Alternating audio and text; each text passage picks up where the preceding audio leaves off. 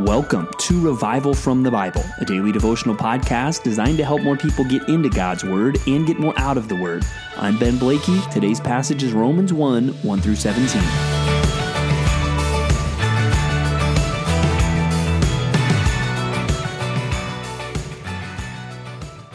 Imagine that you encounter an individual who is holding a grenade. Are you afraid of him? If you're smart, you probably are. But really, let, us drill down a level deeper. Are you afraid of him or are you afraid of the grenade? Eh, likely you're afraid of the grenade. That's the explosive power that, if it goes off, is going to very much negatively affect you. Uh, now let's pivot the scene around. You're holding the grenade. Are you confident? Well, probably. Why? Because you are so powerful or because of what you are holding? Obviously, because of what you are holding with the grenade. Now, as a Christian, you hold the gospel. You have been entrusted with the good news of Jesus Christ. Now, that should give you a great amount of confidence because you should know it is not you where the power is going to come from. The power comes from the gospel. And that should fill all of us with confidence in our role in the world, uh, and it should empower us uh, to be uh, faithful evangelists for the sake of the gospel because it's not about me being so powerful or so compelling. Ultimately, it is about the gospel. And that's what we're going to see today as we start Romans 1. So today is a big pivot point in our journey through the New Testament. So far, we have read the Gospels Matthew, Mark, Luke, and John. We have read Acts. We've been dealing mostly with narrative texts. Well, today we begin the epistles, and we'll be spending really most of the rest of the year going through letters that were written in the early church, most of them by the apostle Paul. So it'll be different kind of reading, but one sense of continuity we'll have right now is we're still talking about the Apostle Paul, who we obviously spent so much of the book of Acts discussing. So we will see that now together as we dig into Romans 1, which begins with the words Paul, uh, a servant of Christ Jesus. And so when we see Paul, it says that he is a servant of Christ Jesus, called to be an apostle, set apart for the gospel of God. Now, we need to be intellectually honest here and say, well, when it says he's set apart for the gospel of God, in the context, I think that is saying something special about him. He was an apostle. He was set apart for the gospel of God in a unique way from you and me. Even he was specifically an, an apostle commissioned to the Gentiles. But if you consider a passage like uh, 1 Peter 2, verse 9, we've been called out of the darkness and into the light to declare the excellencies of the one who called us out of the darkness and into the light. Um, we, we should see that every Christian is to some extent set apart for the gospel. You may not all be in full time ministry. I don't think any of us are apostles, uh, but we are set apart for the gospel. And that's where we then get into a little bit of an explanation of what the gospel is. This good news of God is not something new for Paul in the New Testament because it was promised beforehand through his prophets in the Holy Scriptures.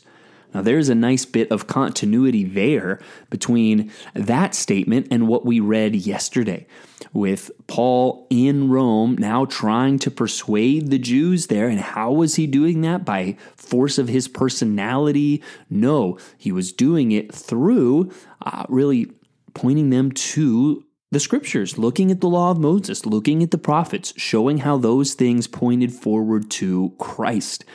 Uh, concerning his son, verse 3, who was descended from David according to the flesh, and was declared to be the Son of God in power according to the Spirit of holiness by his resurrection from the dead, Jesus Christ our Lord. So, there you see in the gospel, the gospel is told to us, even in the Old Testament. We see it looking forward to Christ, and then it's declared with power through the resurrection. So, again, we see the centrality of the resurrection of Jesus Christ. And it's through Jesus Christ that we have received grace and, and um, apostleship to bring about the obedience of faith. Now, there again, you see something unique to the Apostle Paul in the apostleship because it was through Christ, though, he received that. And we know we have all received the grace of salvation through Christ. And now he is writing this to Rome, and it's very clear. Uh, while we left Paul in Acts 28 in Rome, it's clear this letter was written before that because he is expressing a desire here, a longing to go to Rome and proclaim the gospel. So that hadn't happened yet. So clearly, this was written at an earlier point in the book of Acts than the end. And the middle part of our passage today really speaks of Paul and his desire to see them. He, he really goes into even bringing God in as his witness, how he wants to go and see them, how it's never worked out for him to make it to Rome, but it is his desire. And he explains why. He says, For I long to see you that I may impart to you some spiritual gift to strengthen you. That is, that we may be mutually encouraged by each other's faith, both yours and mine. So you see, he wants to go see them to encourage them. And you see Paul, and this is a good little nugget for everybody. Uh, Paul wants to encourage them, but he expects to be encouraged by them. So, not even the Apostle Paul thinks of himself as, well, I'm so advanced in the Christian life. All I do really is give encouragement. I, I can't really receive encouragement from anyone because I'm so advanced. Uh, I just give encouragement. No, even the Apostle Paul knows, no, there's a mutual edification here. And that's a good thing for you to think. You might sometimes think, oh, these other believers, they need my encouragement. And there may be truth to that. But guess what? You need the encouragement of others too, even if you're the Apostle Paul. So th- there's just one little nugget to pull out of uh, Romans 1 there and his desire to see the Romans. And he is also eager to go there to preach the gospel. And that's where that section ends in verse 15 and then lands into this famous part of the chapter in Romans 1:16 where he says for I am not ashamed of the gospel for it is the power of God for salvation to everyone who believes, to the Jew first and also to the Greek. So there he makes it clear it is the gospel that is the power of God for salvation. The gospel is the grenade, so to speak. It is not Paul who is so powerful, and it's certainly not going to be you or me that is so powerful. It is the gospel that is powerful for salvation. And we're going to spend several of these next chapters really unpacking what is the gospel. That's what he's going to go on to explain in this passage. But the gospel is the power of God for salvation, for in it the righteousness of God is revealed from faith for faith. And what is this righteousness of God and faith? We're, we're going to see a lot more of that, especially in chapter 3. But even there, we're seeing we are saved by faith, and it's because of a righteousness uh, that comes from God through the gospel. So, as we think about this, a couple applications. First and foremost, how are you saved? What are you trusting in? The power is not you. If you think you are going to heaven because of who you are or what you have done, you, my friend, have not believed the gospel. You haven't. Uh, the gospel points us away from ourselves and away from our own works, our own abilities, our own identity, and it points us to Christ. So, first and foremost, as we think about this, this is a great sentence. One phrase we've come back to throughout the year is then, always, now. Well, we've looked at that a lot with the narrative passages. We'll do that again with the epistles. Okay, what did this mean then? Well, what is Paul saying to the Romans? Okay, well, from that, what is always true? Uh, what, what are the principles that we learn from that that are true throughout all time and all of God's people? And then now, what, what difference does that make in my life today? Well, this is one of those easy ones because what is he saying to the Romans? He's saying the gospel is the power of God for salvation to everyone who believes. Guess what? That's always true. Uh, the power of God is still coming through the gospel. So, again, first and foremost, you need to believe the gospel. That is the only way for you to be saved. And another thing to notice, eh, then when it quotes there from Habakkuk at the end, the righteous shall live by faith. I just want you to put this in your hat because we'll be coming back to this throughout Romans.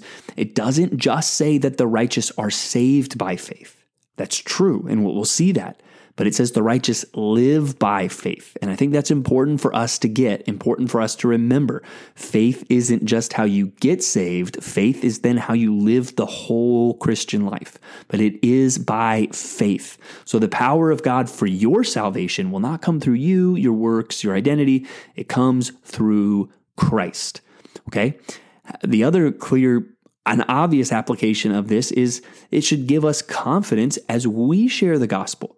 Uh, the power is not ultimately going to come through you, it will come through the message. Your job is to deliver the message. And a message that we'll even see here centers around Jesus Christ, the risen Savior. And we'll see more about that message as we keep going through Romans. But don't ever think, well, I can't share the gospel.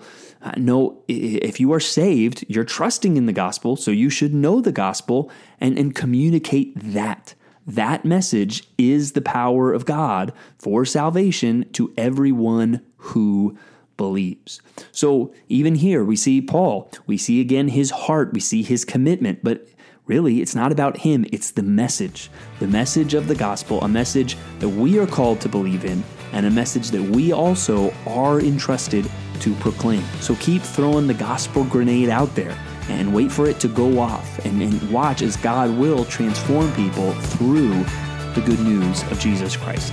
Thanks for digging into God's Word with me today on Revival from the Bible. For more resources, check out revivalfromthebible.com. To learn more about Compass Bible Church Treasure Valley, go to compassbible.tv. The grace of our Lord Jesus Christ be with you.